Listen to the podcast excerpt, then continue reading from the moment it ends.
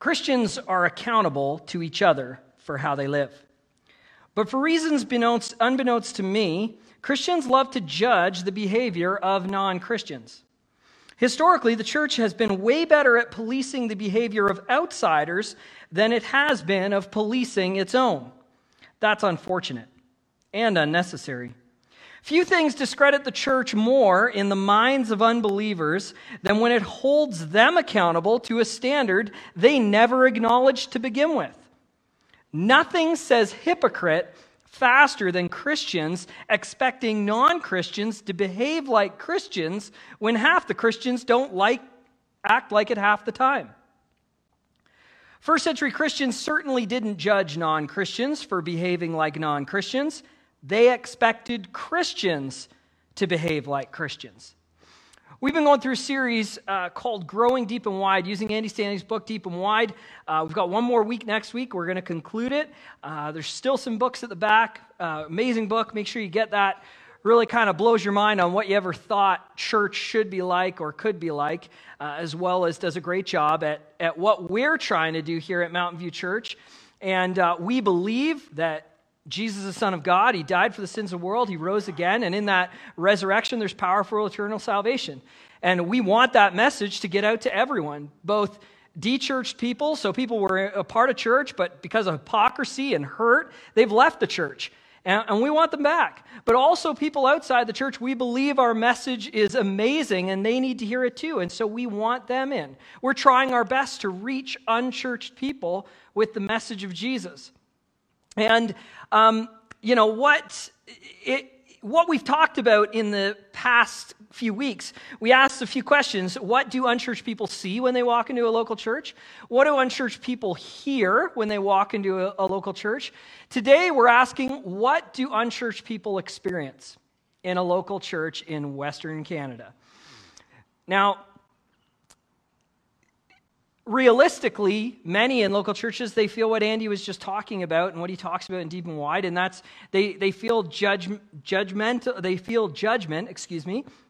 And uh, a lot of that comes down to what the passage that we looked at last week, the passage that Andy just quote, and, and kind of asking the question, you know, who are we to judge people outside the church?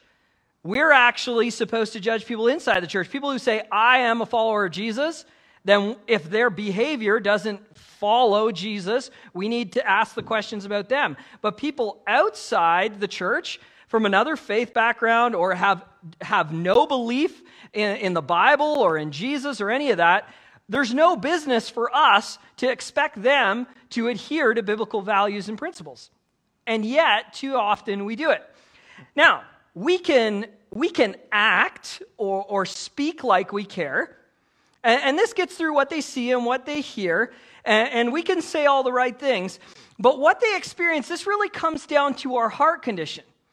Because whether or not we look at the outside world and we pass judgment, we may not speak like we do or act like we do, but our heart condition will show. People are smart, they're emotionally intelligent, and they will pick up on the fact whether we're acting like it or not, everyone knows what a used car salesman or the proverbial used car salesman, forgive me if any of you sell used cars, that's not what I want to get at, but you know, that feeling of being sold something that they really don't believe in. And, and people get that. They're emotionally intelligent. And so if we're if we're trying to say, hey, no, we we want you to be a part of our family. We want you to know Jesus as much as we know. We want to be your friend. We want to be your family member if we don't really mean it, they'll experience the opposite. They're going to know it because they feel it. And so Andy asks a couple great questions, and the Apostle Paul gives us some great answers. First question Andy asks is Are we genuine? People can feel whether or not a person's genuine. And, and other words that we need to attach to that is, is being approachable and authentic. Someone who's genuine is often approachable and authentic. And, and people know the difference. I, I love, there's a, there's a passage in 1 Corinthians. You can turn to 1 Corinthians if you have a Bible or a Bible app. Uh, words will appear, or verses will appear on the screen if you need them. We're going to go to 1 Corinthians 2 1 to 5, because Paul gives a great example of this when he's talking uh, to the Corinthian church. He's reminding them of what it was like when he first came to them. Now, the church of Corinth, uh, as a reminder, it's like Las Vegas of the first century. What happens in Corinth stays in Corinth. I'll let your imagination, well, maybe not too far, but you know, whatever, whatever you can imagine, first, first century Corinth was like that party central. And so a church is planted there, and, and they start isolating themselves from the outside world. And, and, Paul is giving them reminders of what it's like. And so in 1 Corinthians 2 1 to 5, he's reminding them of what he was like when he first went to them and he, and he first built, started building a relationship with them. He says, and I, when I came to you, brothers, did not come proclaiming to you the testimony of God with lofty speech or wisdom, for I decided to know nothing among you except Jesus Christ and Him crucified. And I was with you in weakness and in fear and much trembling. And my speech and my message were not in plausible words of wisdom, but in demonstration of the Spirit and of power, so that your faith might not rest in the wisdom of men but in the power of God. And I love what Paul's talking about here because this is, this is exactly, this is a great example of what genuine speech and a genuine demeanor comes. To give you an idea of who Paul was, Paul is once, he refers to himself often as a Pharisee of Pharisees. Pharisees were the greatest kind of Jewish religious leaders of the time. Uh, the, the first two thirds of the Bible is called the Old Testament. Paul knew that frontwards, backwards, sideways. He knew it all. He had the authority. He was a Roman citizen as well as a leader in the Jewish world. He, religious leader, theologian, philosopher. He had all the knowledge, moreover, the stature to hold it over anyone in the Greco Roman world. And what's amazing is Paul gives us a demonstration, even though he could have. He could have held the truth and his wisdom and lofty speech over them. He doesn't. He actually, as he comes to, them, comes to them, he embraces things like weakness and fear and plain speech. Because you know what? There is nothing more genuine than when someone comes to you and they let you know they're weak. Because everyone is weak. We all know everyone has weakness. And, and everyone knows that, that there's fears and there's tremblings in all our lives. This is something that all humanity connects with. But it takes a genuine person, an authentic person, to come before someone in their first meetings, even though they have all the authority and all the power and all the truth, and they can hold it over them, but instead they come in weakness and in fear and trembling and in plain words instead of lofty speech. And he says, so that you, you might not just think that I'm some wise guy holding my fancy talk over you. All as he wants the Corinthian people to understand is Jesus. He, the power of God through Jesus. And so he chooses weakness, fear, trembling, and plain speech. And, and so for us, I, I, this changes our positioning, both publicly and, and privately. Because we, uh, for those of us raised in the church, we we believe, and, and the Bible would indicate that we, that we have some answers, but sometimes we hold that over people. Like we're the people in authority, we're the people with the truth, and oh, you lowly people outside the church, let me, let me invest in you my great wisdom. And maybe we don't uh, take that position, uh, you know, on purpose, but that often becomes it. We look at the outside world in a place of authority when we shouldn't. We should look at the outside world in a place of weakness and, and fear and connect with people on that level. Because in reality, without Jesus, we're nothing. We only have the truth because of Jesus and the revelation of the Holy Spirit. It's nothing to do with us anyway.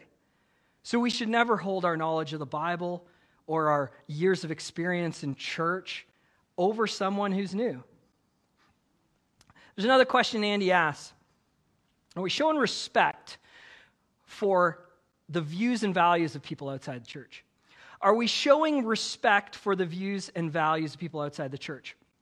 Now, I understand as soon as that question comes up, there's a fear in the church world, especially in the evangelical world, that if, if I show respect for someone uh, for their views and values, if they're from another faith position, or maybe they're agnostic or atheist, if I, if I show respect for that in any way, then somehow we've created this mindset that somehow we're, we're attaching ourselves to it and, and that we believe in it. But we need to understand there is a huge difference between respecting the views and values of someone and believing in. And I understand part of this is our first world culture. We've attached it acceptance and belief together, even though in the English language they're different, in the full meaning they're different. But there's this understanding that we only accept people if we believe what they believe. But that's just, that's a fallacy. We can actually respect one another and disagree. Something that's almost lost in our culture. We can't even disagree with each other anymore because someone's going to get offended. We have to like accept that everyone's true. You, you can, it's okay to say, hey, that's a really interesting opinion. I, I can respect the fact that how dedicated you are at your faith. Here's a different idea. There's a vast difference between respecting someone's views and values and believing in views and values. And the evangelical church has got that really mixed up. And uh, again, the Apostle Paul gives us great examples of how to do this. Uh, in Acts 17, Acts is the fifth book of the New Testament, so the last 30 Bible Matthew, Mark, Luke, John, four gospel accounts, and then Acts. And the book of Acts is an account uh, written, by, uh, written by Luke, who was a physician and a researcher. And, and he wrote this, this account of everything that happened after Jesus ascended to heaven, and really the, the explosion of the early church. And what's amazing is there's this account in Acts 17 of Paul interacting with, with philosophers, theologians from Athens. So, Athens, the heart of Greece, this is a place of incredible knowledge. And um, I, don't, I don't think we really have uh, um, an equivalent here in, in first century world. Uh, but this is philosophers, theologians, mathematicians, scientists. The, Athens is a hub for all this stuff, a hub for knowledge and spirituality. And, and here's, here's how Paul approaches this group of people. He said, so it says this. Now, when they had passed through, excuse me, Acts 17, starting at verse 22, not at verse 1, in case you started at verse 1 like I did. All right, verse 22. I was like, he didn't go to Apollonia. Oh, no, we're not there. Okay, so 22. So Paul, standing in the midst of the Areopagus, said, Men of Athens, I perceive that in every way you are very religious. Uh, the other word for this instead of religious would be spiritual. Okay, so these are spiritual men. Um, and so he, he's acknowledging that. I perceive that in every way you are very religious or spiritual. For as I passed along, I observed the objects of your worship. I found also an altar with this inscription To the unknown God. What therefore you worship as unknown, this I proclaim to you. The God who made the world and everything in it, being Lord of heaven and earth, does not live in temples made by man, nor is he served by human hands as though he needed anything, since he himself gives to all mankind life and breath and everything. Uh, skip down to verse 28. He says this For in him we live and move and have our being, as even some of your own poets have said, for we are indeed his offspring. Being then God's offspring, we ought not to think that the divine being is like gold or silver or stone, an image formed by the art uh, and imagination of man. And then if we skip down to verse 32, it says, Now when they heard of the resurrection, so he shares the gospel a bit, and, and, and, it, and it says, Now when they heard of the resurrection of the dead, some mocked, but others said, We will hear you again about this. So Paul went out from their midst, but some men joined him and believed. So here's the situation the situation is uh, Paul is to an unchurched audience, and he wants to tell them about Jesus as he's walking through Athens, he's not walking through like he has ultimate authority and ignoring everything around him. He's studying. He, he's looking at idols made of stone or bronze or brass, and he's reading inscriptions. He is educating himself. What is the culture like here? What do they believe in? What do they know? Moreover, we find out that he's even quoting their poetry. He, he knows their artists and their poets, and he's starting to see from their culture what is important to them. And he uses that to leverage uh, leverage things that they know so that he might share the gospel with them. And this is, he's showing respect for their views and values. Does it mean he's going to worship that idol? No, that's not what it is. Does it mean he, he believes everything their poets say? No, that's not what it is. That's not the point. We find he educating themselves, finding common ground, and using reason. So, what would it look like if the church actually did that? If we stopped just saying, well, I believe this, everything else is wrong, what would it look like if we educated ourselves to try and find common ground and to use reason like Paul did? It's totally different. Does it take work? Absolutely. At some point, if Paul quotes their poetry, he, he's had to, he, he's talking to the men of Athens and saying, as your poets say. He, he's actually done some work. And this is maybe what, what causes the problem is to fully respect the views and values uh, of a now Canadian society that's becoming post Christian. And lots of people have never been raised in the Bible, they've been raised in totally different faiths and everything. We can't be lazy anymore. We, we can't give a little story about Jonah and the whale or Noah's ark or whatever it is and expect the world to understand and have heard that. We have to actually dig in and learn something before we start addressing our culture. And again, this comes back to that whole position of the difference between respecting and believing in. We can respect positions outside the church and other faith positions and learn about them. And, and we can respect their dedication to those things, but like Paul, we want to use those things to try to show, as he said, this you have a statue to the invisible God. Let me tell you, I actually know the invisible God. Let me tell you about him. We need to leverage it too. So the question comes then how are we doing? Like, this is the third question. What do unchurched people see? What do unchurched people hear? What do unchurched people experience? we, we needed to get a good litmus test because over the past couple years, we've had a lot of unchurched and dechurched people come through uh, our church. And so I wanted to get some research. I wanted to know really how are we doing? And so I approached a bunch of people that I, that I know had been here, and I said, I, you know, I'm looking for some quotes, and, and it's okay. You can give us the good, the bad, and the ugly. We're not going to share any names. But we need to know as a church how we're doing. What is it like for a first time person to walk in this building and what's it like? What do they experience?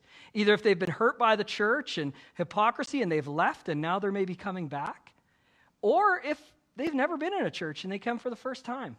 What's it like?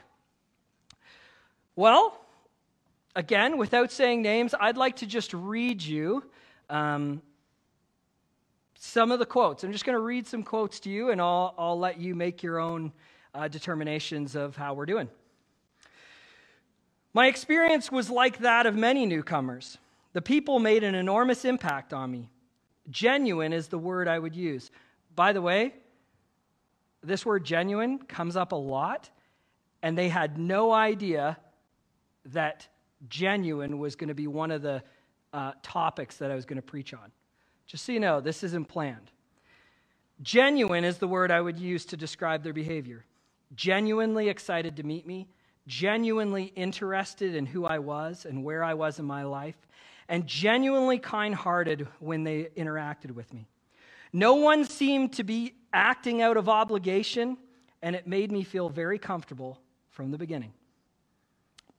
Next, walking into Mountain View for the first time was nothing but a genuine, can't make this up, genuine, warm, welcoming experience. Not once did I feel judged or not welcome. I know I was timid to come. Walking into Mountain View was a breath of fresh air. I left that service feeling awesome, welcomed, and loved. which left me wanting to keep coming back. Come as you are, all are welcome. Next, my first experience was welcoming, accessible, and engaging. There were friendly faces to greet us at the door, and many people introduced themselves, giving the impression they were happy to have us there. The updated and informal decor and design normalized the religious experience, making it feel relevant and accessible to modern living, a positive experience that made us want to spend more time there. I felt that I was welcomed, but it was still a bit daunting.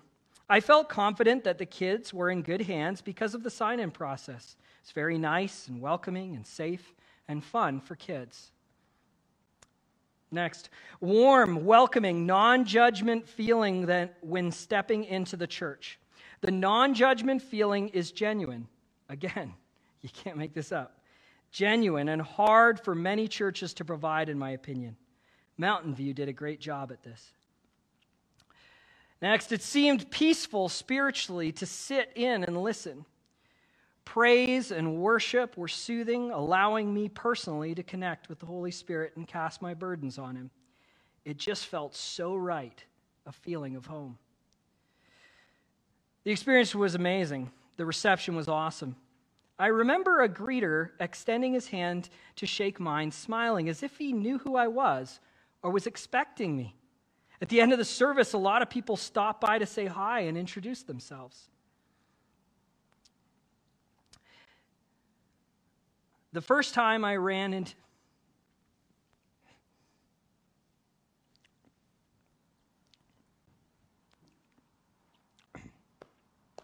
The first time I ran into Mountain View was well before I walked into Mountain View Church. My neighbor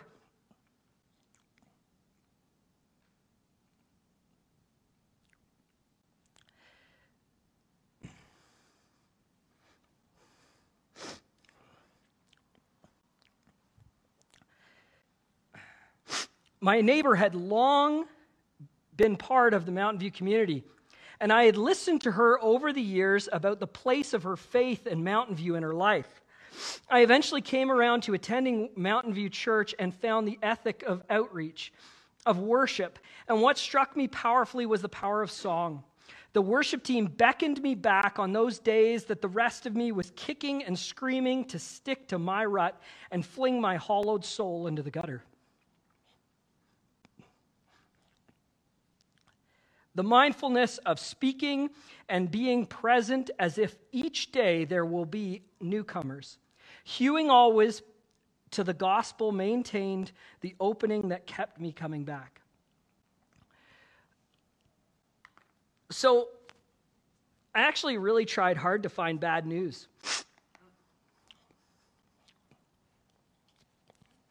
Some people said, honestly, I can't say one negative thing about my ex- first experience walking into Mountain View Church.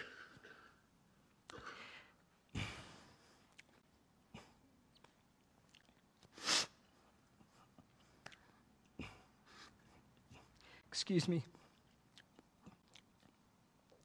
I am so thankful to pastor here. This is the greatest church in the Yukon Territory, period. It is my honor and privilege to serve here and to see people come in and their lives transformed because of you. Not in there, they didn't say, they didn't say, oh, the pastor was so great, or he was funny, or he was really emotional, which really connected with me. You know, he, it was the people, the people, the people, over and over, whether it be a Google review or a Facebook review, it's the people, the people, the people th- there's a stickiness to you that is irresistible. And so I cannot.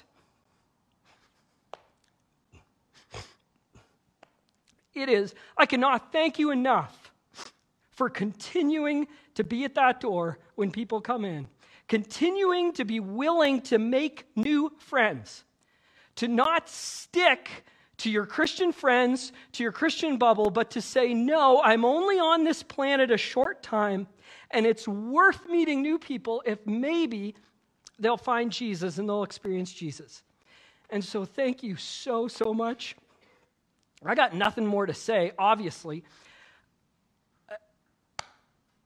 We're going to go to singing Uh, one more time, the ushers are going to come to take the take any gifts that you might have brought. Um, anything I wanted to say from here doesn't isn't going to come out right anyway. But thank you so much. I can't say it enough. You are an amazing church. It is my privilege. It is my honor. I cannot believe the amount of good news, and that's just a sampling. There's so much more. And so keep going, keep being the church that unchurched people love to attend. Uh, keep being Christians that refuse to stick to yourselves and be open and learn. You are amazing. You're doing amazing. And for those of you that are first time guests, this is probably the most awkward sermon that you've ever heard. Uh, but there, there is the testimonies. That's real life. This is what the people in this church are like. If you're new here, this is what they're like. This is who I get to pastor, and I'm so thankful.